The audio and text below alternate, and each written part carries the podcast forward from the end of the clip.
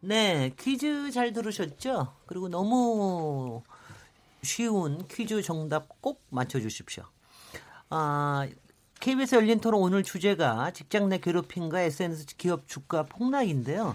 이에 대해서도 관련해 좋은 의견 주신 분들을 선정해서 선물 드리도록 하겠습니다.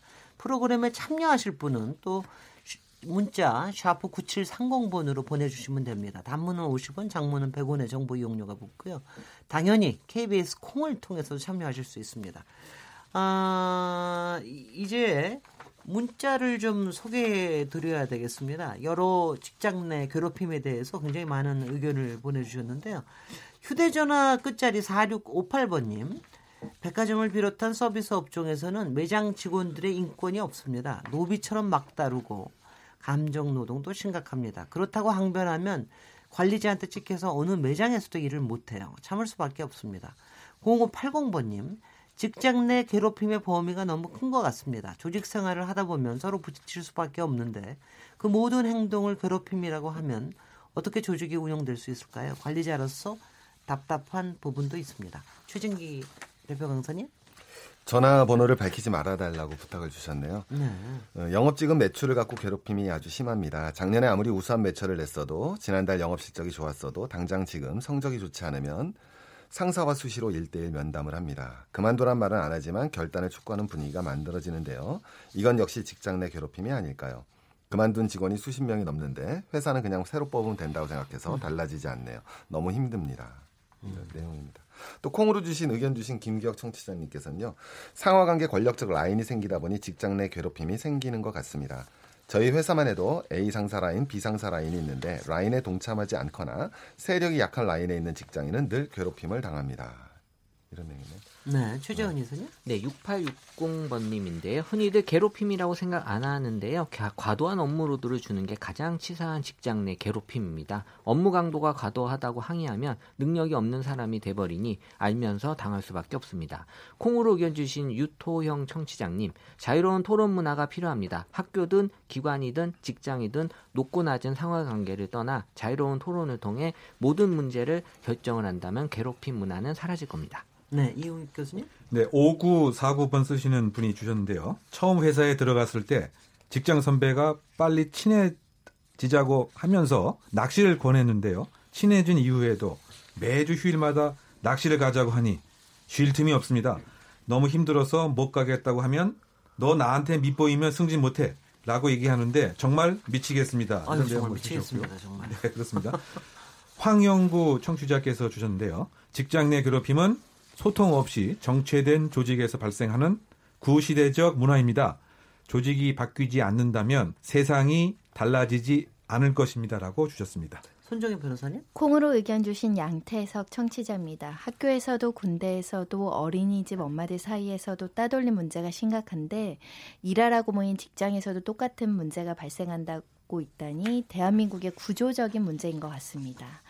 이상목 청취자입니다. 오더나 리더가 성향도 중요하지만 중간 관리자의 역할도 중요합니다. 중간 관리자 때문에 직장 내 괴롭힘이 심각한 경우가 많습니다. 네, 참 여러 의견들 주셨는데요. 정말 이거 다 같이 좀 노력해야 될 것 같습니다. 우리가 여태까지 별로 신경을 안 쓰던 부분이 이제는 좀 사회적으로 이렇게 좀 많이 관심을 가지게 돼서 굉장히 또 반가운 어, 첫발이 아닌가 하는 생각이 듭니다. 두 번째 키워드에 대해서 이어가겠습니다. 손정혜 변호사님, 이웅혁 교수님, 최재원 이사님, 최진기 대표 강사님과 함께 하고 있는데요. 이 소셜 네트워크 서비스 우리가 보통 SNS라고 많이 얘기하는 건데요. 이게 이제 위기에 빠진 게 아니냐. 특히 우리가 얘기하는 대표 SNS, 트위터하고 페북 이 주가가 페이스북 아, 페이스북이 주가가 폭락하는 이런 일이 발생했기 때문에 이게 지금 어떤 상태입니까? 이게 최진기 대표 강사님? 지금 전번 달이죠. 전번 달 25일 날 이제 쇼크가 가장 줬던 게 이제 페이스북이죠. 왜냐하면 하루에 19%가 폭락을 했거든요. 네. 그러니까 그날 그 전날 25일 날 217달러에서 그 다음 날 176달러로 한 19%에서 20% 떨어졌습니다. 그러니까 이 하루 사이에 시가총액이 한 120, 150조 정도가 날라간 거니까요. 대단한. 쇼크를 갖다 네. 주었죠. 그리고 아니나 다를까 그 다음날 바로 트위터도 예, 바로 또 예, 시가총액이 무려 한 며칠 동안 30% 이상 빠져나가면서 시중에 굉장히 큰 충격을 주었죠. 그래서 네. 이거를 아, 구조적이고 근본적인 문제로 바라볼 것이냐, 아니면 일시적이고 회복할 수 있는 문제로 바라볼 것인가 이런 논쟁들이 이제 계속 뜨겁게 달가지고 있는 현상이죠. 네. 최재원 이사님은 아마 각별하게 보셨을 것 같아요. 네네. 이 상황을. 저는 이제 두 가지 이유로 보는데요. 첫 번째는 이제 이용자 수가 감소됐다. 그리고 두 번째는 신뢰감이 하락했다라는 거. 보고 있거든요. 네. 사실 우리 토종 사실 이 관계망 서비스가 있었죠. 이거 이전에 미니 홈피라고 하는 어떻게 보면은 이거보다도 우리가 먼저 이런 서비스가 있었는데 그 미니 홈피 서비스는 왜 힘들어졌냐 어느 순간에 사실 관계에 있어서의 어려움을 해결하지 못한 게 어 그 당시에 시어머니가 며느리한테 일촌 신청하면서부터 이 미니홈피 서비스는 급격하게 몰락하게 됐거든요. 지금, 지금, 지금 트위터, 텔레그램하고 비슷하네요, 다. 그렇죠. 근데 어. 지금은 이제 관계보다도 어, 이 트위터나 이제 페이스북이 갖고 있는 이제 정보의 그 다양성에 있어서의 어떤 신뢰 문제. 그러니까 가짜 뉴스나 이런 것들이 이제 많아지면서 정보에 대한 신뢰감이 좀 떨어지고 있고 사실 예전에는 1인 미디어의 강점은 내가 정보를 생산하고 소비하기 때문에 이런 새로운 다양한 정보들이 있었다면 지금은 이 사실 이 정보에 있어서의 그 한계에 다다랐다라고 볼 수도 있어요. 맨날 네. 나의 일상을 보는 것도 한계가 있거든요. 그러다 보니까 이제 다양한 뉴스를 이제 링크를 겁니다. 미디어를. 근데 이제 내 일상을 올리면 그래도 싫다는 소리는 안 하죠. 그래서 음. 좋아요 버튼만 있잖아요. 네. 근데 뉴스를 링크 걸면 무슨 일이 생기냐 하면 비판을 해요. 거기에 이제 비공감이라고 하는 것들이 사람들이 생성을 하죠. 악플이 보통이 아닙니다. 그렇죠. 그러니까 어느 순간에 이 SNS가 좋은 그런 분위기로 있다가 이제 뉴스 같은 게 미디어가 링크가 걸리면서 비판의 대상이 되고 부정적인 얘기들이 많아지면서 거기에 대한 피로감도 분명히 많은 분들에게 다가서게 돼 있다라고 볼 수 있어요. 어떻게 트위터 뭐 SNS 하세요? 이용혁 아, 교수님 하세요? 아, 저는 전에 그 했다가 네. 이게 그 많은 사람들이 들여다보는 것 같아 갖고 네. 이제 안 하기 이제 지금 시작을 한 거죠. 네. 그런데 어쨌든 지금 지금도 눈팅은 하세요? 네, 눈팅은 하는데 네. 가끔 가다 이렇게 보게 되면 갑자기 제가 원치 않는 그 광고들이 막 떠오르다 보니까 네. 오히려 상당히 좀 짜증이 나는 이제 이런 상태가 느껴집니다. 으흠. 그래서 아마 이번에 그 어, 주가의 그 급락 자체도 이런 상태로 페이스북을 사용하는 절대 시간량 자체가 줄어드는 이런 면이 있지 않는가 이렇게 생각이 되고요. 네. 그 다음에 그 제가 젊은 그 학생들한테 한번 이렇게 물어봤더니 그 페이스북에는 계속 이게 남기 때문에 뭔가 좀 음. 부담이 된다. 그런데 다른 플랫폼 같은 거는 옮겨 가게 되면은 한 3일 있으면 다 자동적으로 없어지면 됩니다. 그래서 지금 페이스북에 대한 플랫폼에 좀 식상하게 느끼는 이런 사람들도 지금 그 많이 그 등장하고 어, 있기 때문에 음흠. 결국은 이제 그것은 이, 이, 이용하는 사람이 적기 때문에 광고는 또 적게 되는 뭐 이런 음. 문제인 것 같고 또 다른 이제 문제가 아까 잠깐 언급을 하신 것 같은데 이게 페이스북을 보게 되면은 다 화려하지 않습니까 그 내용이 나는 어디 그 유럽 여행 갔다 나는 오늘 또 좋은 예, 뭐 식사 맛있는 거 먹었다 사진 다 올려놓으니까 음흠. 그러지 못하는 사람들이 대부분인데 처음에는 좀 재밌어서 이렇게 그 들여다봤다가 지금은 상대적 박탈감 같은 것이 그 느껴지다 보니까 초기에 그 페북이 나왔을 때보다는 그것을 즐겁게 보기보다는 에이 보지 말아야지 뭐 이런 것 때문에 시간 자체가 지금 줄어드는 현상이 아닌가 뭐 이런 생각도 많이 좀 드는 거죠. 그런 건뭐또 제가 들은 거는 뭐 그뭐 그 뭐 예전에 했던 뭐 조그만 거 하나까지도 다 찾아가지고 그 직장 뭐 들어갈 때라든가 뭐 이럴 때 그 트레이스를 한다라고 그래가지고 그래서 요새 뭐 사람들이 안 한다 이런 얘기도 하던데요. 저 손정희 변호사님 트위터 하세요? 저 페이스북을 SNS? 하다가 얼마 전에 정말 큰 맘 먹고 탈퇴하는 데에도 큰 용기가 필요하더라고요. 왜냐면 몇 년간 내가 쌓아놓은 개인정보 사진이 있잖아요. 어허. 저는 그냥 개인적으로 원래 되게 소소하게 아이들 사진 올리고 가족들 사진 올리고 이런 몽도로 샀는데 자꾸 친구 신청을 해서 거부하는 게 미안해서 친구를 다 받아주다 보니까 친구 많아지더라고요. 네. 그러니까 뭐가 걱정되냐면 개인정보 누설이 걱정이 됐어요. 네. 어린아이 키우는 입장에서는 혹시라도 뭐 이렇게 또 여러 사람들이 사기 목적으로 들어오시는 분들도 있고 좀 이상한 욕설 쓰고 가시는 분들도 있고 다양한 분들이 계시더라고요. 그래서 일단 탈퇴는 했는데 좀 되게 아쉽긴 했습니다. 왜 거기에서 들어오는 정보도 많았고 내가 아는 친구들한테 아 만나지는 못해도 이렇게 살고 있구나 좋았는데 또 단점도 보여서 탈퇴를 하고 다른 데로 가기는 했는데 네.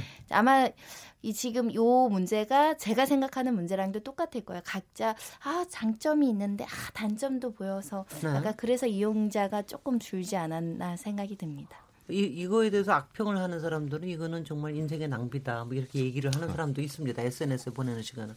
근데 최진기 강- 대변호사님은 네. SNS에 굉장히 강하실 것 같아요. 아무래도 오마이스쿨 운영하고 그러시다 보면 관심이 많으실 것 같은데. 예, 뭐 관심이 없을 수가 없죠. 네. 그리고 이게 중요하게 어떻게 보면 상업적으로도 결탁이 많이 되니까요. 그렇습니다. 이용하고 싶은 분들이 상업적으로도 많이 활용을 하고 있는 거죠. 네. 예.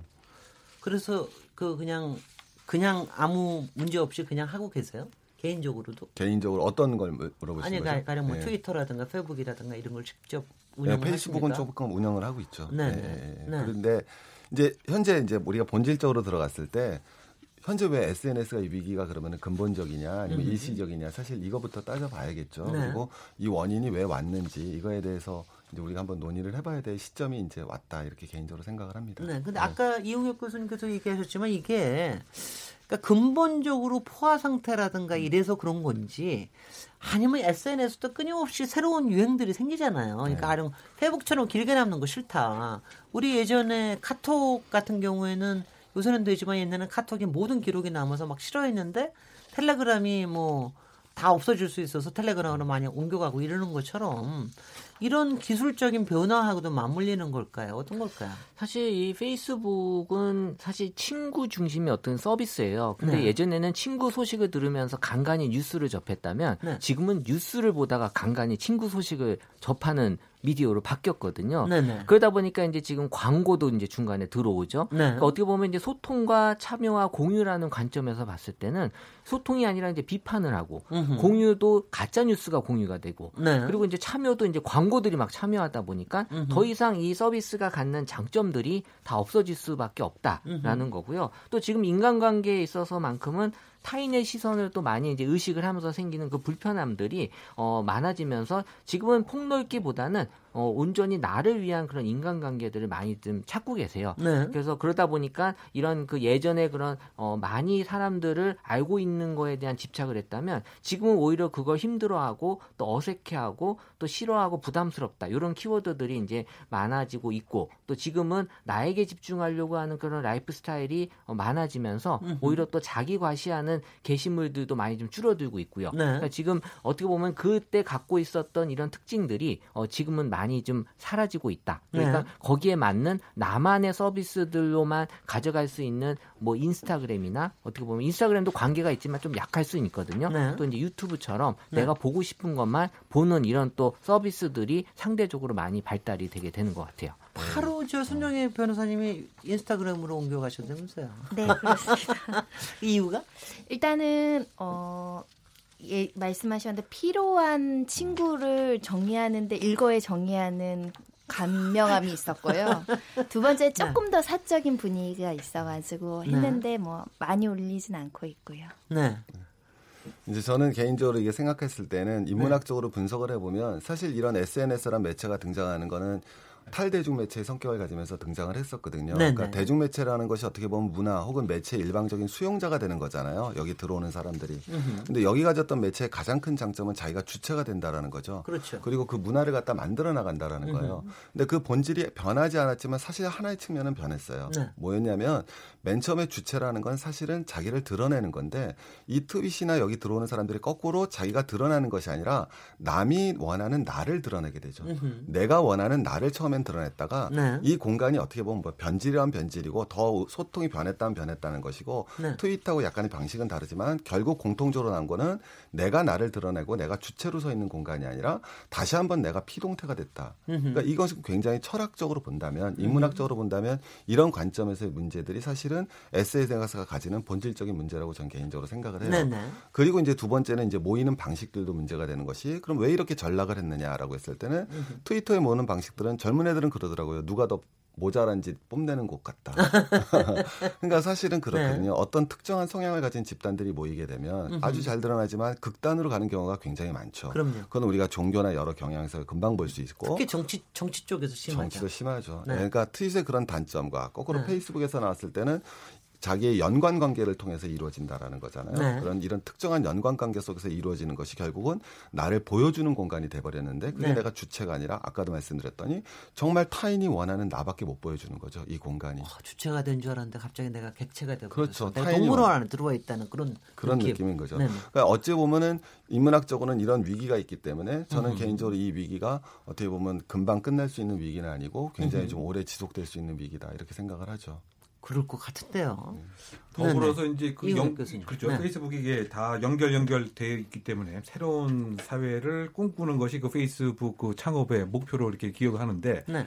그것이 이제 최근에 그 들어서 특히 이제 미국 같은 경우에 그 대선 그 전후에서 이 페이스북 정보가 개인 정보가 선거에 그 악용이 그 되었다. 뭐 이런 것도 상당히 신뢰감을 네, 네. 그때 네, 개인 정보들이 한 번에 빠져나갔다 그렇죠. 그랬었죠. 그런데 다 연결 연결 그 되다 보니까 음. 또 맞춤형으로 음. 오히려 그 원치 않는 또는 법에 벗어나는 선거 활동의 도구로 변했다. 음. 이것도 이제 그 페이스북에 대해서 조금 신뢰라든가 애착이 이렇게 떨어져 나가게 된 그런 음. 원인으로 또 봐야 될 것 같고요.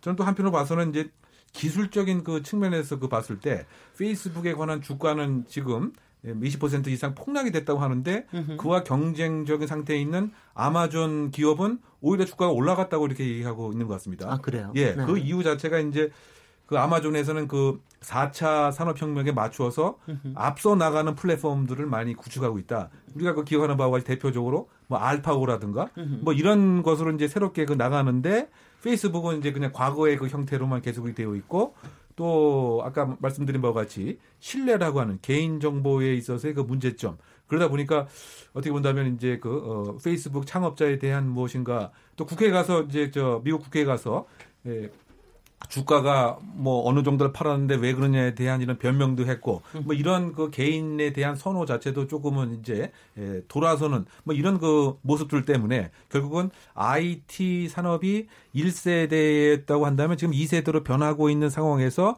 페이스북은 이것을 제대로 어 쫓아가지 못하는 이런 점들 그리고 신뢰성도 계속 예, 상실되는 뭐 이런 것들 때문에 20% 이상 주가 급락했지만 반면 그 아마존 그 회사는 그뭐 클라우딩 시스템을 뭐 이용한다든가 알파고라고 하는 4차 산업혁명으로 나가는 뭐 이런 것 때문에 그 주가 자체도 이렇게 많이 영향을 좀 받고 있었던 네. 생각이 됩니다.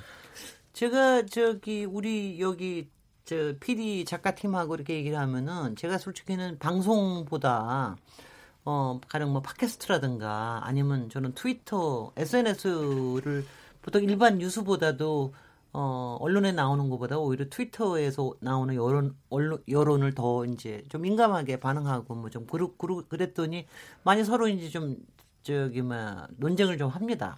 근데 저도 요새 이렇게 보고 있으면은 어, 제가 트위터를 꽤 많이 하는 편인데도 요새는 조금 이제 거부감이 들 때가 있어요. 그러니까 뭐 가짜 뉴스나 이런 것뿐만이 아니라 너무 한편으로 여론을 한쪽으로 몰아간다라고 하는 느낌이 들어가서 아 이걸 이렇게 또 꼭 해야 되나 뭐 이런 생각이 들 때가 꽤 있습니다. 아마 그런 그리고 최근에 왜 뭐 드루킹 사건이나 이런 것처럼 있, 있듯이 왜 가짜 계정 그렇게 많다고 그러는 거 아닙니까? 음, 네. 그냥 공격이 들어올 때 보면은 제가 뭐 구, 어떻게 어떨 때 보면 90%가 공, 그냥 가짜 계정 같아요. 그러니까 한 사람이 다 쓰는 것 같이 보여요. 그냥 저는 그냥 웃어 넘기지만 그 보는 사람들은 또 다른 생각을 할 거 아니겠어요.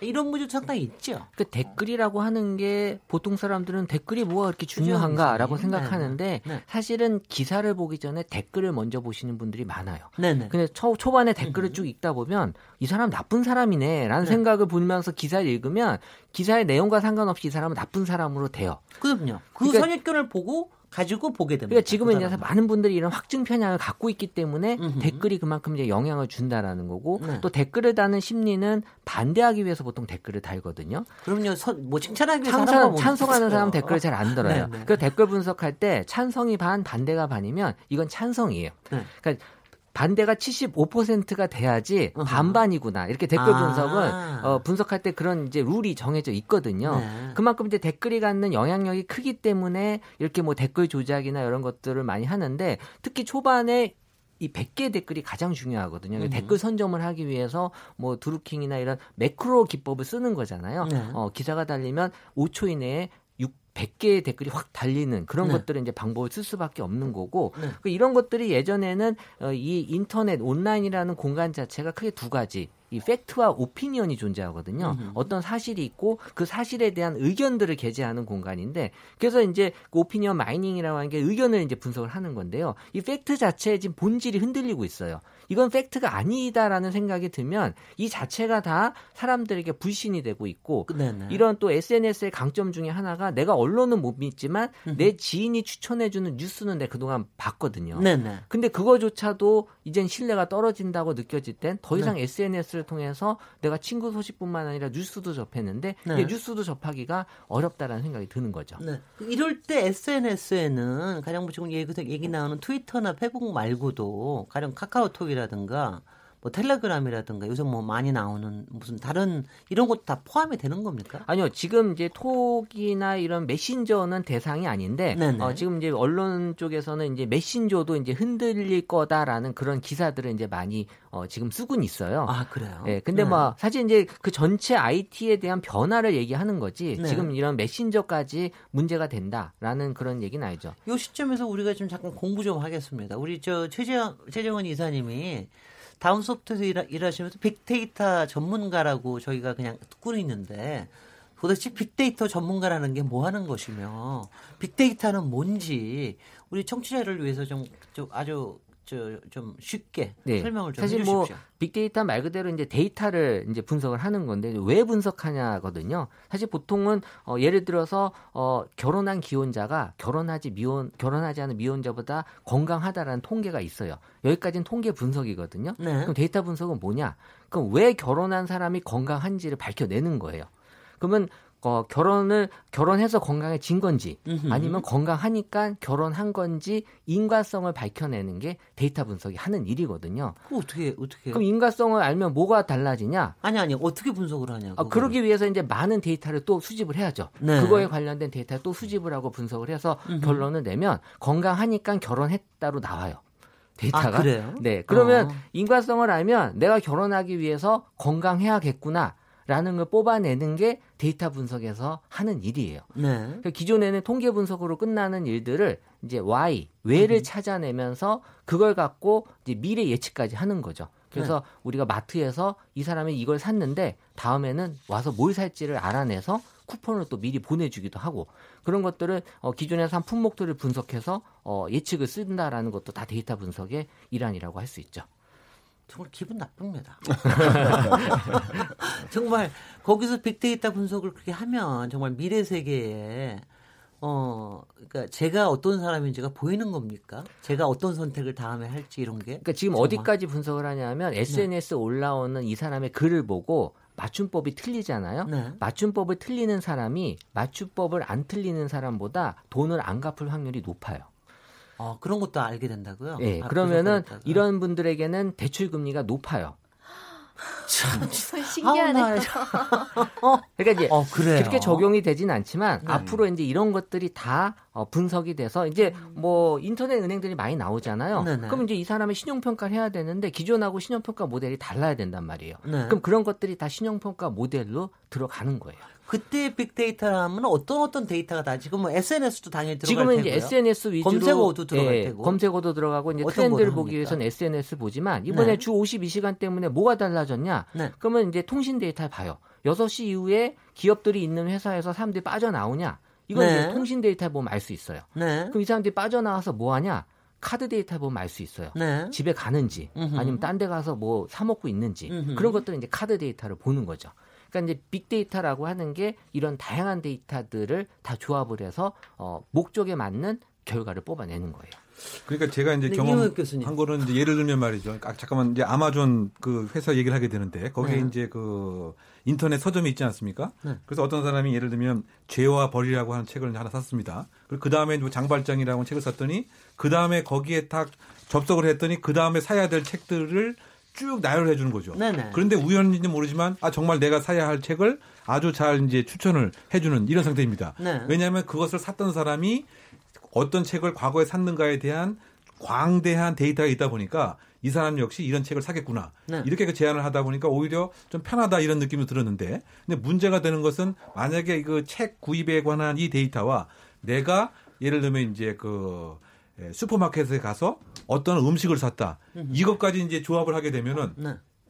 그러면 모든 거를 나를 다 이제 저 들여다볼 수 있는 이런 문제가 되는 거죠. 그리고 어느 곳에 가서 내가 신용카드를 긁 었다. 그러면 취미 생활은 무슨 생활하고 유흥 생활은 무슨 생활하고 이렇게 다 연관이 되어 있게 되면은 하나만 딱 클릭을 해도 무엇을 하고 있고 오늘 무엇을 할 수 있는 것까지 다 알고 있게 되는 그야말로 이제 그 I'm watching you라고 하는 그 저 팝송 노래가 있지 않습니까? I'll be watching you. 예. 음흠. 그처럼 끔찍한 1984년도에 OL의 그 소설 같은 거 음흠. 그것을 이제 느끼게 되는데 그러니까 이것을 어떻게 사용하느냐에 따라서 장점과 단점이 있는 것 같고요. 네. 테러범을 물색하는 데는 이 빅데이터가 상당 부분 효과를 보고 있다라고 이제 예, 미국에서는 얘기를 하고 있습니다. 네. 왜냐하면 테러범의 어쨌든 특색이 무엇이고 어떤 책을 많이 읽고 어떠한 예, 사이트에 접속을 많이 하는가 음흠. 그러면 아 이 사람은 테러에 대한 예를 들면 외로운 늑대다 뭐 이렇게 판단을 해서 FBI 요원들을 그 사람 주변에 배치를 시켜서 음흠. 테러와의 관련성이 있는 것을 볼 수 있는 이것은 테러에 관한 예방이지만 또 동전의 양면으로 보면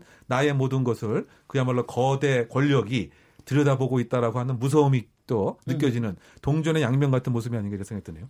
그 미국의 마트에 있었던 일인데요. 네. 한 고등학생 딸에게 어, 계속 임신 육아 용품 쿠폰을 보내준 거예요. 네. 그 아버지가 이제 클레임했죠. 네, 왜 우리 네. 어린 딸에게 이런 쿠폰을 보내냐? 어. 근데 이 딸이 임신한 사실이 나중에 밝혀졌어요. 어, 그래요. 그러면은 아버지도 모르는 딸의 임신을 마트가 먼저 알았거든요. 네. 그럼 이 딸은 거기서 뭘 임신 용품을 임신 용품을 구매한지 키트 키트 같은 거 샀겠죠. 없어요. 없어요? 응. 일상 용품 구매하는 패턴을 갖고 알아내는 거예요. 기존의 일상용품 샴푸나 로션이나 비누 같은 걸 구매하는데 네. 갑자기 어, 본인이 쓰던 샴푸를 안 사고 uh-huh. 뭐 향이 약한 uh-huh. 샴푸를 바꿨다. uh-huh. 그럼 이것만 갖고 단정 지을 수 없고 그 다음 달에 좀 구매하는 걸 또 봐요. 네. 그럼 이제 로션도 또 임신부들이 쓰는 로션 같은 걸 샀다거나 네. 비누도 또 향을 바꿨다거나 이런 이제 임신 몇 주 차라고 단정을 짓고 네. 그 다음 달에 살 엽산이라는 비타민 제 쿠폰을 날려준다든지 네, 네. 이런 식으로 이제 예측을 통해서 이 사람의 상황을 알아내는 방법을 마트에서는 또 많이 쓰고 있어요.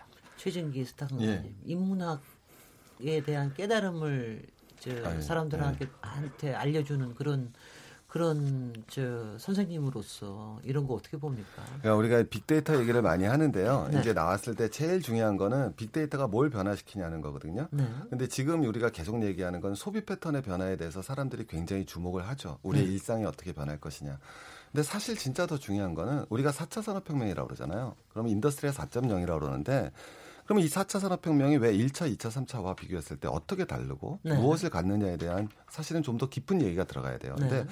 가장 본질적인 것은 우리의 일상을 변화시키는 것보다 더 중요한 거는 공장을 바꾼다는 거예요. 네, 네. 우리가 1차 산업혁명이라는 것은 왜 이렇게 중요한 거냐면 방직기라는 것이 들어서면서 공장이라는 문화가 들어서는 거고요. 네. 2차 산업혁명이라는 건 석유가 등장하면서 포드주의적 생산 방식이 등장하는 거예요. 네. 그러니까 가장 중요한 건 공장을 변화시켜서 생산성을 높여야지 진짜 사회는 변해 나가는 거예요. 네. 우리가 뭐 생리대를 갖다 배달해 준다. 이거 굉장히 재밌고 하지만 이게 진짜 중요한 변화죠. 근데 그거보다 더 중요한 건 공장이 변했다는 거예요. 음. Industry 4.0이라는 것도 독일의 지멘스 공장에서 나온 거예요. 네. 지멘스 공장에서 쉽게 얘기하면 그냥 만들던 공장에서 그냥 어떤 제품, 컴퓨터에 필요하고 자동차에 필요한 부품 컨트롤러 하는 제품을 만들던 곳에서 그냥 만든 게 아니라 빅데이터 갖다 연결을 시켰어요. 음흠. 쉽게 얘기하면 공장 안에 컴퓨터가 들어와 버린 거죠. 네. 그 순간에 불량률과 생산성이 이전과는 비교할 수 없는 놀라운 발전을 거죠. 네, 네. 그러니까 네. 모든 공장들이 빅데이터가 들어가는 거예요. 네. 그러면서 우리 사회가 바뀌어 나갈 거예요. 그러니까 주목을 그러니까 이게 잘 된다 그럴 것 같으면 우리가 쓸데없이 많은 걸 생산하고 쓰지도 못하고 버리고 이러는 것도 좀 줄어들지도 모르죠. 근데 뭐 하여튼 간에 저기 아주 좋은 것 같기도 하고 또 무섭은 것 같기도 하고 우리 이제 원래 했던 논점으로 돌아와 보겠습니다. 지금 이제 SNS에 관련된 이런 주가의 폭락이나 이런 게 마치 뭐 저기 닷컴 이제 법을 꺼지는 것 같다는 이런 평가를 하시는 분들도 있는데 정말 이 당시의 상황하고 비교하면 어떻습니까? 어, 이건 이제 사람이 바뀌고 있는 거예요. 그러니까 지금 이제 디지털 세대들, 소위 얘기해서 네네. 이제 Z 세대들이라 그러죠. 네. 그러니까 95년생 이후의 그 Z 세대들이 네. 어떻게 보면 이제 기존의 Y 세대와는 다른 특징을 갖고 있거든요. 이 Z 세대들은 사실 유튜브를 많이 좋아해요. 왜냐하면 어, 영상에 익숙한 거죠. 네. 기존의 우리 X 세대들은 텍스트, Y 세대들은 이미지, 그럼 Z 세대는 영상이란 말이에요. 그러면 아하. 기존의 트위터나 페이스북 같은 경우는 뭐 지금도 음. 영상이 돌아가긴 하지만 네. 어쨌든 텍스트와 이미지 기반의 서비스들이거든요. 네네. 그러면 Z 세대들은 그런 거보다는 그냥 쉽게 설명해주는 영상이 제일 좋아요. 짤만 있어도 된다. 그 짧은 어. 영상이 최고죠. 어. 그러면 네. 이제 유튜브가 유튜, 이 Z 세대들에게는 아주 좋은 그런 또 수단이 될 수밖에 없는 거고요. 네. 그러니까 어떤 그 일상보다도 내가 원하는 정보를 가장 빨리 쉽게 얻는 것들을 원하기 때문에 네. 기존의 이런 서비스들의 형태도 거기에 맞춰서 이제 달라지지 않으면 지금처럼 이제 주가가 폭락이 되고 사용자가 또 이 줄어드는 그런 현상들이 벌어지는 거죠. 근데 지금 이런 게요. 우리 이거 저거 하는데 지금 이런 변화가 그러니까 이거 정부에서 통제할 수 있는 것도 아니고 그다음에 또, 또 하나는 저거 하는 게 이, 이런 거가 그냥 뭐 조그만 소프트웨어 하나 개발했다고 확할 수 있는 것도 아니고 상당한 종류의 기반들이 좀 퍼져야지 이게 가능해지는 건데 이런 종류의 기업들이 망하고 하는 거는 우리 사회하고는 무슨 관계가 되는 겁니까? 우리 예전에 그러니까 공장에 문을 닫거나 이런 거하고는 다를 거 아니에요. 결국은 이제 그 이제 수요가 없게 되면 이제 망하게 그 되는 거겠죠. 네네. 또는 생활 패턴이 그 변하게 돼서 네. 뭐 예를 들면 이제 이 페이스북에 사용하는 시간 자체가 급격하게 이제 줄어들게 그렇죠. 된다든가 그 이유에 그럼 광고가 줄어들고 광고 줄어들게 되고 네. 그 이유에 있어서는 아까 지금 말씀하신 대로 예를 들면 이제 글 쓰는 것을 싫어하고 음흠. 그냥 이미지로만 보는 것을 더 좋아하는 세대들이 많아진다. 네. 그러면은 사실상 지금 글 쓰는 것에 위주에 있는 플랫폼 자체는 망할 수밖에 없는 뭐 그렇죠. 뭐 그런 구조로 이제 가는 것이고요. 네. 또 지금 이제 1인 방송이라고 하는. 그런 것들이 많이 지금 그 인기를 예, 받고 있지 않습니까? 네. 그런 것을 수용할 수 있는 플랫폼이 아니라고 한다면 결국은 이제 그 망할 수밖에 없는 뭐 이런 형태가 아닌가. 네. 그러니까 지금 그 사이버 공간이라고 하는 이쪽에 진화 발생하는 그 문화의 그 경향과 수를 쫓아가지 못하는 기업들은 결국은 뭐 도태될 수밖에 이제 없는 것이고 네. 그 상태에서는 성장의 그 한계가 있을 수밖에 없는 것이 아니냐. 네. 그것이 결국 이제 그 페이스북의 한 그 이제 모습인 것이고 거기에 예를 들면 신뢰성을 가졌던 것이 어느 순간에 아 이것은 다 가짜다. 으흠. 여기에 내가 왜 이렇게 그 몰입을 했었지? 이런 그 사회적 낭만감과 실망감이 있게 된다면 으흠. 그 급격한 이용자 수의 감소 으흠. 이것은 결국은 이제 매출과도 연결되기 때문에 네. 결국 예, 요약하게 되면 사이버 환경은 그야말로 짧은 시간 안에 그 변동이 되기 때문에 문화 트렌드와 또는 그 대화의 공감에 대한 매체의 그 수단의 예, 차별성을 계속 추구하지 않게 되면은 결국은 뭐 뒤쳐질 수밖에 없는 것이 아닌가 뭐 그렇게 생각이 듭니다. 네. 저희가 이제 저 손정희 변호사님도 그렇고 저도 그렇고 좀 개인적인 이 호불호가 생겨서 이런 걸 좀 떠나게 되고 좀 거부하기도 되고 좀 이제 그렇게 되는데 한편에서 이런 얘기들이 있어요. 이 SNS가 이렇게 지금 이런 과정을 겪는 게 하나의 성장통이다. 오히려 SNS 쪽은 훨씬 더 커질 거다. 이런 얘기를 하는 사람들이 있는가 하면 오히려 이제는 완전히 좀 달라진 종류의 커뮤니케이션 방식이 생길 거다. 어떻게 보고 계십니까? 손정혜 변호사님 그런 고민하세요 평소에? 저는 예측하기는 어려운데 네. SNS가 만약에 더 성장하기 위해선 요건이 좀 필요하다고 생각해요. 아까 예, 예. 말씀하신 것처럼 가짜 뉴스도 너무 많고요. 네. 그리고 개인에 대한 인격권 침해가 너무 많아요. 한마디로 맞아요. 사이버 명예훼손이 너무 심해요. 네. 그러니까 예를 들면 정말 타 어떠한 그 글을 쓴 사람이 욕을 먹을 만한 글도 아닌데 그냥 타인에 대한 공격을 만연한 분들이 있더라고요. 그냥 네네. 툭 욕하고 툭 뭐라고 하고 가고 이런 모욕행위라든가 명예훼손행위라든가 이런 범죄 이런 것들도 좀 방지할 수 있는 시스템이 좀 있어야 되지 않을까. 그러니까 괜히 SNS 기분 좋게 들어왔는데 상처받는 분들이 있거든요. 네. 이런 부분들이 조금 기술적으로든 뭐 어떻게 사회 문화적 변화로든 좀 개선이 돼야지 SNS가 훨씬 더 발전할 수 있지 않을까 생각이 듭니다. 저는 트위터가 그렇게 힘들어진 거는 트럼프 대통령이 하도 많이 트위터를 해서 문제가 생긴 게 아닌가 이런 생각 아니 원래 그 힘들었는데 네. 트럼프 대통령 때문에 살아났어요. 사실 저도 알고 있습니다. 네. 그런데 그 다음에 이 가짜 뉴스가 많이 생기고 그런 거는 또또또 다른 또 저기 부작용 하니까요. 그렇죠. 사실 저희도 가짜 뉴스를 잡아달라는 요청을 되게 많이 받아요. 네. 미디어에서. 네. 근데 내용으로 가짜 뉴스를 기계가 잡을 수는 없어요. 이거는 네. 뭐 사람이 봐도 판단할 수 없기 때문에. 근데 이제 패턴을 보는 거거든요. 네. 근원지와 사람들에게 확산되는 패턴을 갖고 가짜 뉴스인지를 지금 찾는 연구를 하고 있는데 제가 보기에는 그것도 불가능해요. 왜냐하면 가짜 뉴스와 진짜 뉴스가 차, 패턴이 거의 똑같아요. 네. 그러니까 결국에는 이 사람이 판단할 수밖에 없는 게 이쪽에서의 그 페이크를 찾아내는 그런 특징이 있는 거죠. 네. 즉 아까 손정혜 교수님, 손정혜 네. 변호사님께서 얘기하시는 그 자정 기능, 그 자정 기능을 다 이용자들한테만 바랄 수가 없기 때문에 적어도 사이트를 운영하는 거라든가 SNS 운영자들이 그런 좀 나름대로의 정화 방식이나 이런 거를 소프트웨어를 개발할 수 있는 가능성은 좀 있어요. 어 근데 이제 네이버도 그 댓글 사건 터졌을 때 네. 입장이 네. 어떻게 보면 왜 우리가 그거를 해야, 되냐라는. 입장을 네네. 하잖아요. 사실 네. 비슷한 것 같아요. 사실 이거는 어 쓰는 사람한테 맡겨야 된다라는 인식이 지금 아직까지는 있었는데 네. 지금 이걸로 인해서 뭐 정말 큰 사건이 터진다면 말씀하신 대로 제도적으로 지금 보완하려고 하는. 근데 아직까지는 그런 것들이 더 이게 왜 우리가 해야 될 일이야라는 생각들을 이 또이 이 제공자 측면에서 많이 하고 있는 것 같아요. 아, 굉장히 굉장히 어려운 문제 같아요. 제가 최진기 네. 강사님께 좀 저기 여쭤보고 싶은 거는 지금 이런 SNS의 변화 아니면 네. SNS가 뜨다가 네. 지금 조금 지는 듯 하다가 또 지금은 요새는 어, 텍스트에서 이미지에서 네. 영상으로 바뀌는 이런 과정이 네. 네. 지금 하시는 이런 대중 교육 이런 부분하고도 좀 분명 시사점이 어, 큽니까? 밀접한 관련을 가지죠. 그러니까 네. 우리가 쉽게 가면 현대 지금의 이렇게 흘러가는 역사들이 예전의 역사들을 갖다 아주 간략하고 압축해서 본다고 되면 되는 거죠. 우리가 신문이라는 처음에 활자라는 매체를 만났을 때 그 반응이 어땠습니까? 정말 엄청났었잖아요. 네. 그런데 그 활자라는 매체는 결국은 테레비를 이길 수는 없었죠. 사진을 이길 수는 없었거든요. 음. 그리고 사진이란 매체는 결국은 영화와 테레비를 이길 수가 없었고요. 네. 그러니까 마찬가지로 SNS 논쟁에서도 가장 중요한 거는 SNS가 어떤 문제가 있다, 지쳤다, 뭐했다, 뭐했다 이것도 사실은 나오지만 이건 예를 들면 어떤 건물이 무너졌는데 태풍이 와서 무너졌다는 얘기랑 똑같을 수 있죠. 네. 태풍이 와도 무너지지 않는 건물들이 많거든요. 네. 본질적으로 건축 구조상에 이제 문제가 드러났다라고 볼 수밖에 없죠. 네. 이미 대세는 유튜브로 넘어갔어요. 네. 영상으로 넘어갔고 그리고 네. 이 영상에 있어서 있어서 또 다른 건 뭐냐면 우리가 제일 얘기했었던 이 영상은 예전의 영상하고 또 다른 거는 마찬가지로 일반 대중이 스스로 공급자가 될 수 있는 가장 영상 매체가 등장했다는 거예요. 네네. 일반인이 공급자가 된 영상 매체. 이 시대에 우리가 어떻게 대응할 것인가가 가장 중요하죠.